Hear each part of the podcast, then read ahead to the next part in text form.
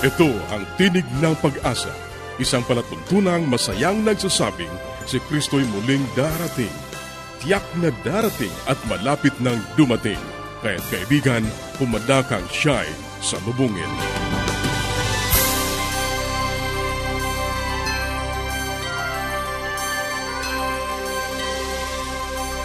Ang palatuntunang ito ay inihahatid ng Adventist World Radio. Kaibigan, mahal ka ng Diyos. Anuman ang iyong kalagayan, anuman ang iyong karanasan, magtiwala ka sa Kanya. Hindi ka niya pababayaan. Sa Kanya, tayo ay laging may pag-asa. Ito ang iyong kaibigan, Ner Karanza, nag-aanyaya na muli niyo kaming samahan sa thirty minutong talakayan tungkol sa ating kalusugan, pagpapanatiling matatag at masaya ng tahanan, at sa pagtuklas ng pag-asa na nagmumula sa salita ng Diyos. Binabati natin ang ating mga kababayan sa iba't ibang panig ng daigdig. Maraming salamat sa inyong patuloy na pakikinig dito sa ating palatuntunang Tinig ng Pag-asa. Dalangin namin na naway nasa mabuti kayong kalagayan, ang kapayapaang galing sa Diyos ang inyong patuloy na maranasan. Inaanyayahan ka rin namin na makipag-ugnayan sa amin upang mapadalhan ka ng magagandang aklat at mga aralin sa Biblia na aming ipinamimigay. Ipadala mo lamang ang iyong kompletong pangalan at address sa Tinig ng Pag-asa, P O. Box four oh one, Manila, Philippines. Tinig ng Pag-asa, P O. Box four oh one, Manila, Philippines. Maaari ka rin mag-email sa tinig at a w r dot org. tinig at a w r dot org o mag-text sa Globe zero nine one seven one seven four two seven seven seven zero nine one seven one seven four two seven seven seven at sa Smart zero nine six eight eight five three six six zero seven zero nine six eight eight five three six six zero seven zero seven. At upang ma-download ang mga hindi napakinggang programa, magtungo lamang sa ating website w w w dot a w r dot org w w w dot a w r dot org. Sa mga kababayan nating nasa Estados Unidos, maaari nyo na rin pong mapakinggan sa inyong mga cellphone ang ating programa. Idaya lamang ang seven one two four three two nine nine seven five seven one two four three two nine nine seven five. Maaari ka ring dumalaw sa ating Facebook account, facebook dot com slash a w r luzon philippines facebook dot com slash a w r luzon philippines. Sa ilang saglit, ang buhay pamilya.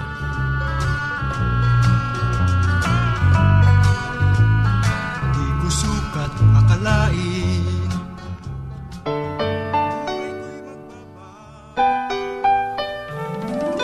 Tayong mga Pinoy, mataas ang pagpapahalaga sa pamilya. Walang hindi kagawin, lahat kakayanin. Kahit buhay, itataya natin. Kahit anong hirap, kahit anong bigat, wala yan basta't para sa pamilya. Isang magandang araw po ang pinapaabot ko sa inyong lahat, mga minamahal namin tagapakinig. Muli pumabalik ang programang Tinig ng Pag-asa sa bahaging Buhay Pamilya. Narito po ang inyong lingkod, si Kuya Ponge. Nagpapatuloy po ang ating marriage alphabet. Narito na po tayo sa letrang W and X. Napakaganda po nito. Alam niyo po ba, sa isang research na ginawa o survey na ginawa, nawawala na po ito sa isang pamilya. Biro niyo, Kristiyanong pamilya. Kristiyanong ama, Kristiyanong uh, asawa, Kristiyanong mga anak. Pero nakakalimutan na po ito dahil nga sa napakaraming na po gawain sa buhay. Hindi na bang naisip ko ano ang W? Yes, siguro marahil naisip niyo na kung anong ibig sabihin ng W. Ang ibig sabihin po nito ay worship together. Ayan, bilang mag-asawa po, importante ito. Doon sa pasimula sinabi ko yan, be prayerful, praying together. Pero ano po ito, worship together, hindi lamang kayo ano po, magka-pray together. You worship together, ibig sabihin, ibibigay niyo ang adoration, ibibigay niyo ang praises and glory and honor, lahat-lahat sa Panginoong Diyos. Kung mayroon kayong time dito sa Pilipinas na magkasama naman kayo, iset niyo po na ano po, kung ikaw ay busy at doon ka nag-church sa isang church at siya naman ay dito sa kabilang church, kaya po nangyari sa akin, ang sabi namin mag-asawa, importante na meron din tayong isang Sabat o dalawang Sabat na ano po, na magkasamang sumasamba sa Panginoon. Worship together. Ito po ay worshiping hindi lamang sa church, Okay, kundi ito po ay worshiping mag-isa tahanan. Importante na nagwo-worship kayo bilang mag-asawa o nagwo-worship kayo nakasama nyo ang pamilya nyo. Alam nyo po, minsan nakalimutan natin to. Minsan nirarash na nga natin, minamadali natin. Minsan ayaw na nga natin magbasa ng talata. Minsan ang prayer natin, pinabibilis natin, nagiging mechanical na. Pero alam nyo, hindi ko sinasabing maging mahaba. I'm not setting here time na dapat five minutes, dapat ten minutes, dapat fifteen minutes, dapat one hour. Wala po tayong time setting because God knows the heart. Kaya nga po, worship is heart worship. Hindi ito sinusukat ng uh, oras. Minsan, we, we tend to define worship in terms of minutes and hours and even days and weeks. But I believe worship is heart worship. God knows your heart, the sincerity of your heart. Kaya nga po ang payo ko sa inyo dito sa W, worship together. Read the Bible together. Importante po ito. At napakaganda na habang kayo sumasamba at doon sabay kayo nagkapasalamat sa Panginoon. At minsan magkasama pa kayo, magkahawa kamay kayo, parehas kayo nagpe-pray, nagpe-pray si Missus, nagpe-pray si Mister, pagkasama ang pamilya, nagkakaroon ng individual prayers ang bawat isa. Wow, worshiping together. And what is X? Well, sa pag-aasawa po, tandaan niyo po, this is very, very real and very, very basic. Ano po? Alam niyo, bagamat humahaba ang inyong relasyon, lalong gumaganda ang inyong relasyon, tandaan niyo, mangyayari ito. What is X? Expect changes. Meron din po mga pagbabago yan. Okay? Sa physical na lamang eh, pansinin nyo, nagkakaroon ng mga physical changes. Yung inyong pinakasalan na ninety-eight pounds dati, ngayon ay one ten, one twenty, one forty na. Di ba? Yung inyong pinakasalan na ang ganda-ganda ng katawan, ano po, ngayon po ang katawan ng inyong asawang lalaki ay lumaki na at lumobo na ang tiyan. Nagkakaroon ng mga changes eh. Minsan pinipigil natin yan, dinedelay natin, pero minsan wala tayong magawa. Talaga ang mga changes nangyayari sa buhay natin. Minsan po, ang changes hindi lamang physical. Nagkakaroon din ng changes ng ano po, ng emotional, ano po. Minsan nagiging ano po, nagkakaroon ng mga mood swings, nagiging moody na, lalo pagdamari na yung time na ano po, yung menopausal time, andropausal time, at marami pang iba, ano po, na involved ang tinatawag na mga hormones sa katawan natin. Pag dumating ang mga bagay na ito, mga minamahal na kapatid, lalo pa tayong manalangin sa bawat isa, lalo tayong manalangin sa Diyos, lalo tayong uh, umunawa sa bawat isa, kasi talaga ang changes will really come. So expect them to come. Ano po? Hindi lamang changes sa inyo, kahit sa inyong pamilya. Yung anak nyo laging kasama nyo dati, sabay kayo magsimba. Okay, sabay-sabay kayo, together kayo nag-church, kumakain, habang lumalaki sila, mapansin nyo, nagkakaroon ng pagbabago. At huwag nyo minsan i-interpreto na hindi maganda. Minsan talaga dumaraan ang, ang mag-asawa, dumaraan ang inyong pamilya, ang mga anak nyo na minsan akala nyo hindi na kayo mahal pero mahal kayo ng mga yan. Kaso may mga barkada na sila kaya nga meron mga peer stage, ang focus sila mga kaibigan. Minsan nandun ang mga kaibigan sa tahanan para hindi ka pinapansin. Wow, minsan may panahon talaga na sa movie, hindi na ikaw ang best actor, ang best actress. Minsan nandun ka na lamang sa likod ng iyong anak, sumusuporta ka. Kaya mga minamahal na kaibigan, tandaan niyo po ito, worship together and expect changes. Ito po ang inyong lingkod, Kuya Ponch.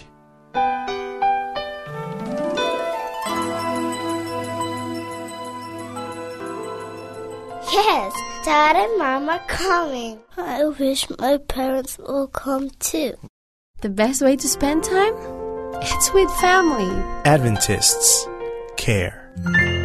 Ang bahaging iyong napakinggan ay ang buhay pamilya. Kung mayroon ka mga katanungan o nais mong magkaroon ng mga aklat na aming ipinamimigay ng libre o kaya ay mga aralin sa Biblia, maaari kang makipag-ugnayan sa amin sa Tinig ng Pag-asa, P O. Box four oh one, Manila, Philippines. Tinig ng Pag-asa, P O. Box four oh one, Manila, Philippines. O mag-email sa tinig at awr.org. Tinig at awr.org. .org. Maaari ka ring mag-text sa Globe zero nine one seven, one seven four two, seven seven seven, zero nine one seven, one seven four two, seven seven seven, at sa Smart zero nine six eight, eight five three six, six zero seven, zero nine six eight, eight five three six, six zero seven. zero seven. At upang ma-download ang mga hindi napakinggang programa, magtungo lamang sa ating website triple w dot a w r dot org. triple w dot a w r dot org. Maaari ka ring dumalaw sa ating Facebook account, facebook.com slash awr Luzon, Philippines. Susunod ang Gabay sa Kalusugan.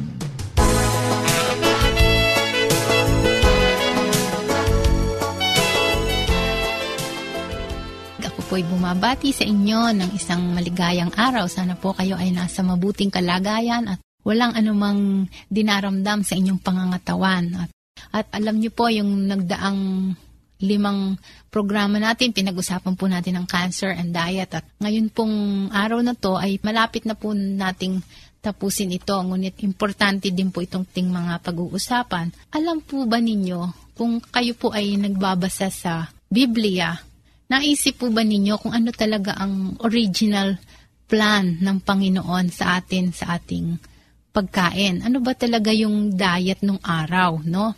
Kung babasahin niyo to sa Genesis, ay sinasabi na ang original plan ng Panginoon or yung pinakain niya, no, kila Adan at kila Eva ay nuts, fruits and grains and vegetables. Kasama na po dyan. Nuts, fruits and grains. No? I'm sure masasarap ang mga pagkain doon sa Garden of Eden. At alam nyo, yan din ang plano ng Panginoon sa atin kahit nandito tayo sa mundong ito. I mean, kahit hindi na tayo dun sa Garden of Eden, the more, no, dahil dito sa mundo nating ginagalawan ngayon, mas lalong maraming mga harmful things in the surrounding and in the diet. At alam niyo po na yan ang isang panukala sa atin ng Panginoon na kumain tayo ng mga pagkaing healthful or makakabuti sa ating katawan. At yun na nga po, ine-encourage po natin yung pagkain ng mga nuts, fruits, and grains, and vegetables. Ibig sabihin, iiwasan po natin ang pagkain ng mga flesh or ng karne, no? At paano po ba to? Ang unang-unang advice ay, syempre hindi natin mabibigla, no? Bukas talagang tigil na.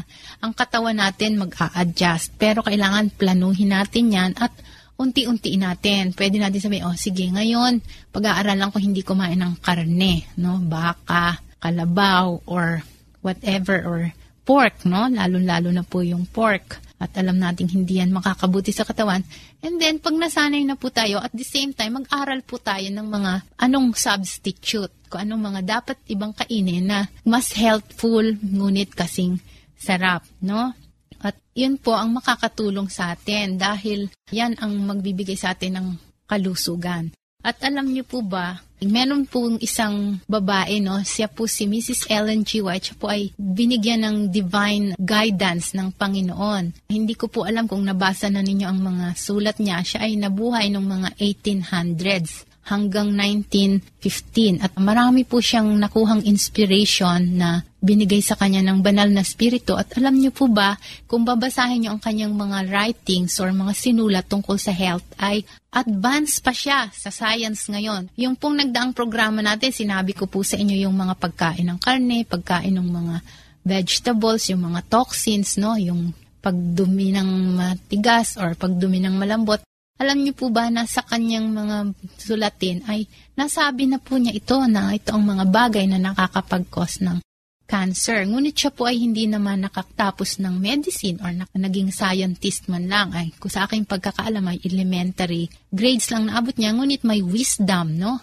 Ito pong importante, may wisdom ang kanyang sinasabi at napapatunayan na ito ng siyensya. At sinabi niya doon na ang plano ng Diyos sa atin, no? Alam po natin na darating muli ang Panginoon, na bago tayo dalhin sa langit tahanan niya, no, bago nila tayo dalhin sa tahanan niya sa langit, ay gusto niya na ang tao ay magkaroon na ng original diet, yung binanggit ko na nuts, fruits, grains, and vegetables. Kaya sana yan ay itanim din natin sa isip natin. At alam niyo, marami pa siyang sinabi na darating daw ang panahon na yung cow's milk, no, milk, eggs, butter, vinegar, ay makakasama daw po yan sa katawan natin. At alam niyo na po na mga findings na yan, ano, yung mga milk, egg, source, butter, sources ng cholesterol at cancer. At alam niyo po ba yung mga meat eating, sinabi rin niya yan noon pa.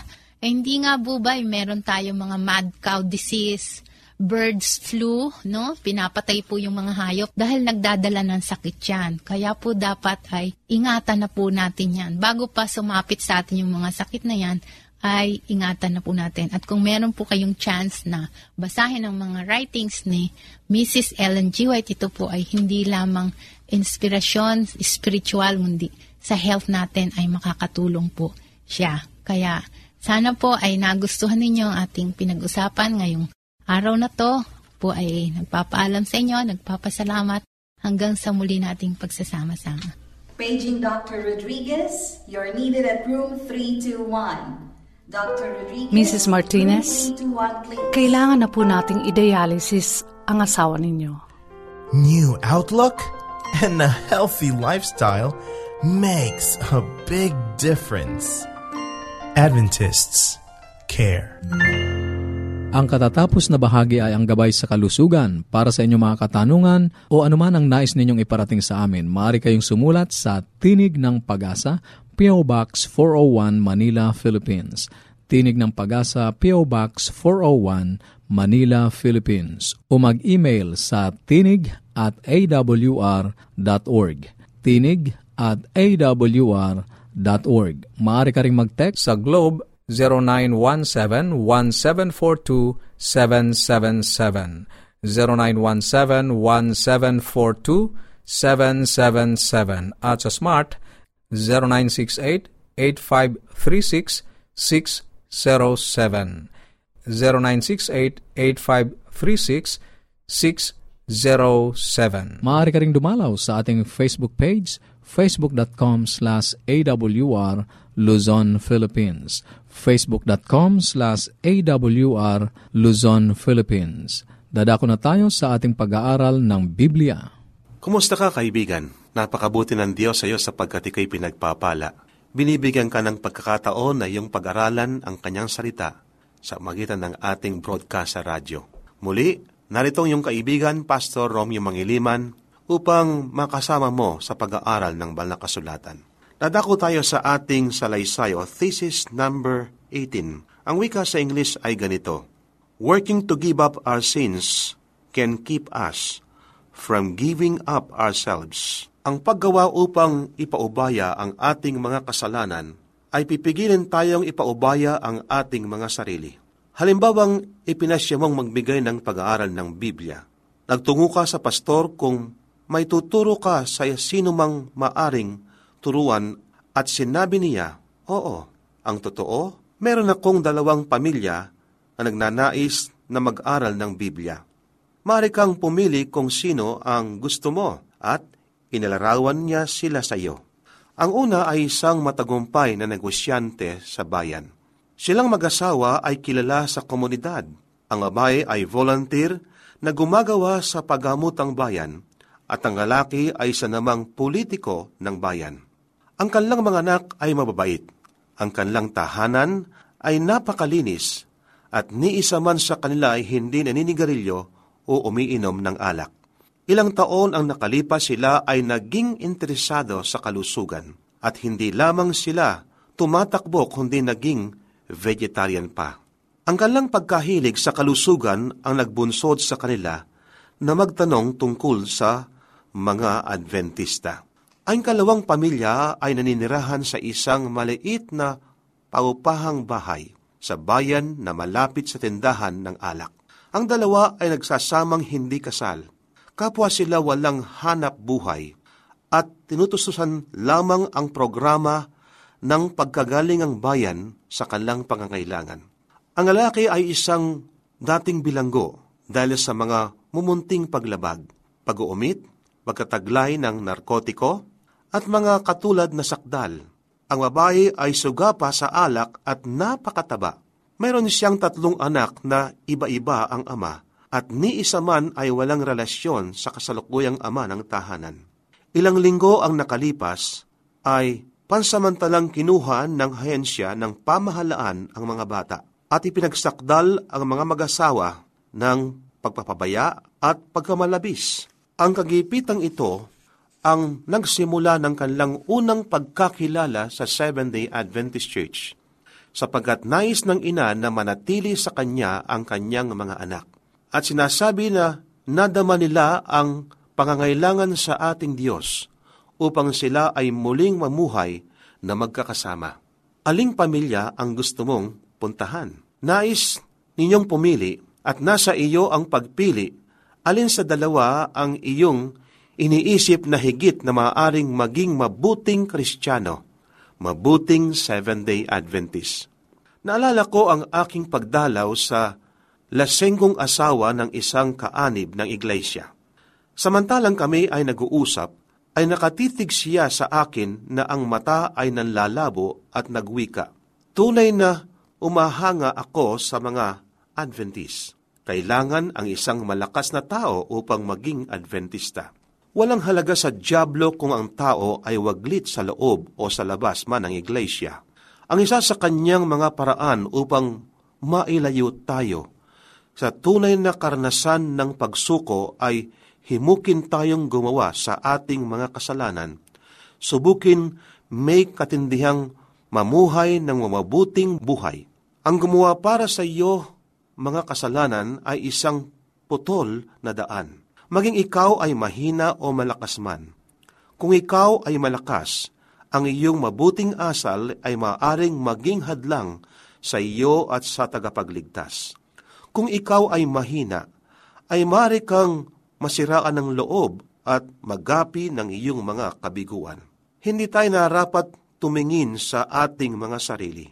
Samantalang nakapako ang ating pansin sa ating sariling mga kakulangan, lalo tayong nangihina upang hindi mapagtagumpayan ang mga ito.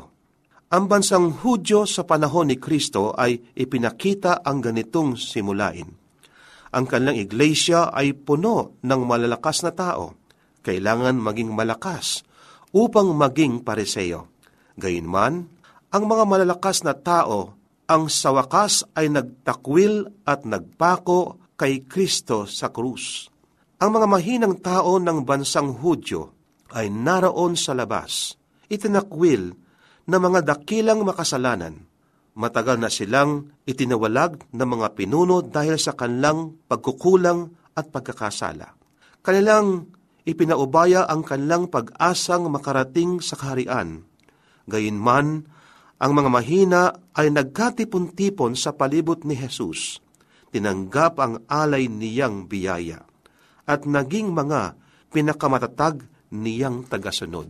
Tila walang pag-asa ang malakas, hindi ba? Kailangan bang sama-sama tayong lumabas at maglasing upang makilala natin ang ating pangangailangan?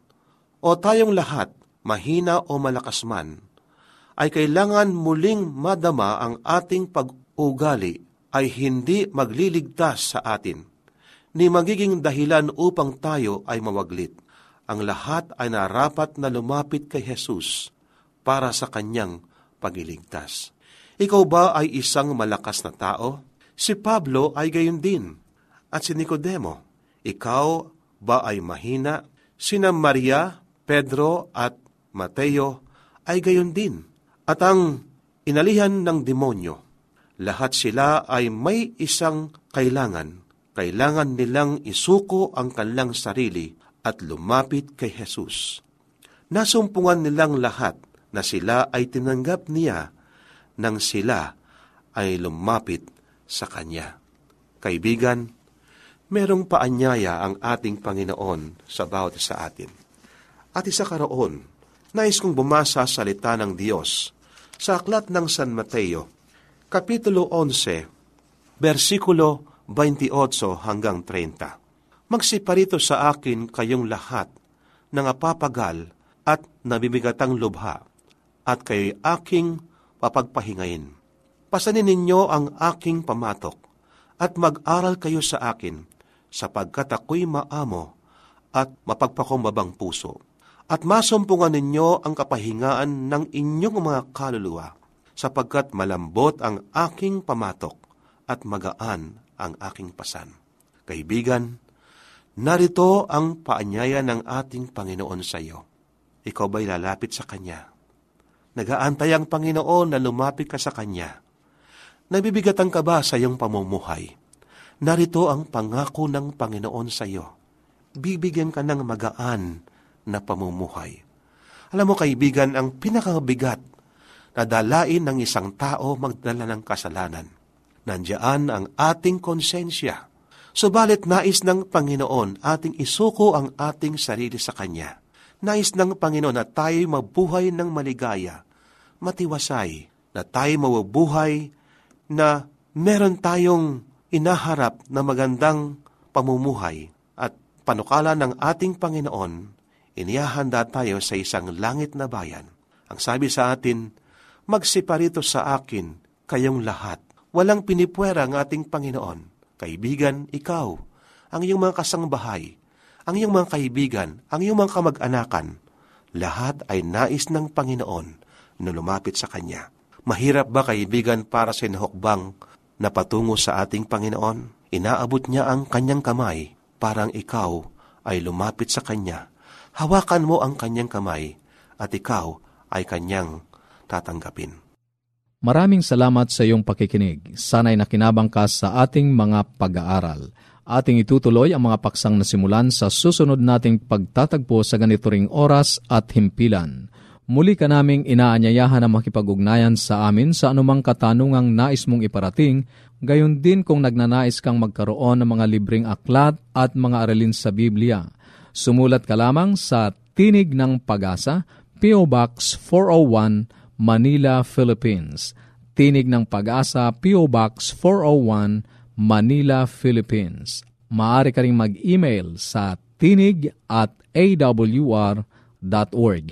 tinig at a w r dot org. O magpadala ng mensahe sa ating Facebook account, facebook dot com slash a w r Luzon, Philippines. facebook dot com slash a w r Luzon, Philippines. Maaari ka ring mag-text sa Globe zero nine one seven, one seven four two, seven seven seven, zero nine one seven, one seven four two, seven seven seven, at sa Smart zero nine six eight, eight five three six, six zero seven, zero nine six eight, eight five three six, six zero seven. At upang ma-download ang mga hindi napakinggang programa, magtungo lamang sa ating website triple w dot a w r dot org. triple w dot a w r dot org. Sa mga kababayan nating nasa Estados Unidos, maaari nyo na ring mapakinggan sa inyong mga cellphone ang ating programa. Idaya lamang ang seven one two, four three two, nine nine seven five. seven one two, four three two, nine nine seven five. Ito pong muli ang iyong kaibigan, Ner Karanza, pansamantalang nagpapaalam. Sa Roma fifteen thirteen, pagpalain kanawa ng Diyos ng pag-asa, ng buong kagalakan at kapayapaan.